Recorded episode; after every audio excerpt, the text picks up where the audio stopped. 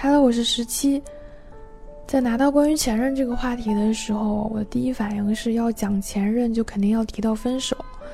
但其实，在听过许多关于分手的故事之后，我却开始记不清自己分手的始末，开始有了自己的臆想，也有了回忆的自私。所以这么想来，我的分手故事也还是平淡的。我是一个对数字很敏感的人，尤其是对自己生日的那一串数字。它被我设成了各种密码以及各种用户名和昵称的后缀。巧的是，前任和我的生日只差一天，在热恋的时候，我们也把彼此的密码改成了对方的生日。前几天我才突然发现，到现在为止，我的支付宝和微信的支付密码也还是这一串数字。虽然已经分开很久，但也不知道是懒得改还是舍不得改。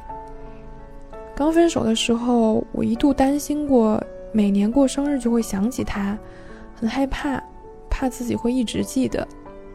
可是，在这个夏天，我偏偏没有想起他的生日，而那个被我输了不下几十上百次的日期，好像对我来说又变成了一串单纯的数字，它再也没有任何意义。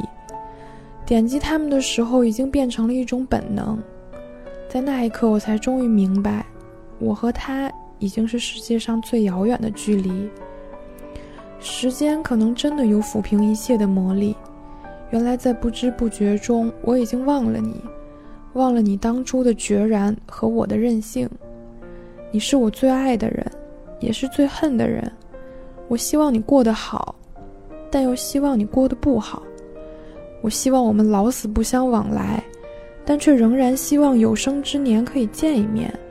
然后我们一笑泯恩仇。今天，感谢时光，感谢你。Hello，大家好，我是开水里。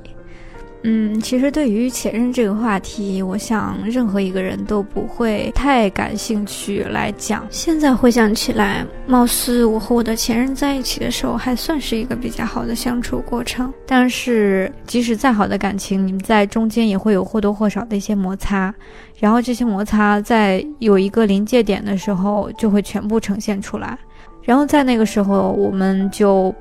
彼此分开了，当时我还是挺伤心的。几乎在一起三年的时间里，我们天天在一起，一起上课，一起吃饭，一起出去玩什么的。而且因为他，我也跟我很多好朋友渐渐疏远。当然，这并不是因为他，而是因为我自己的原因。所以在刚开始分手的时候，还是很痛苦的。大概一个月之后，我就觉得。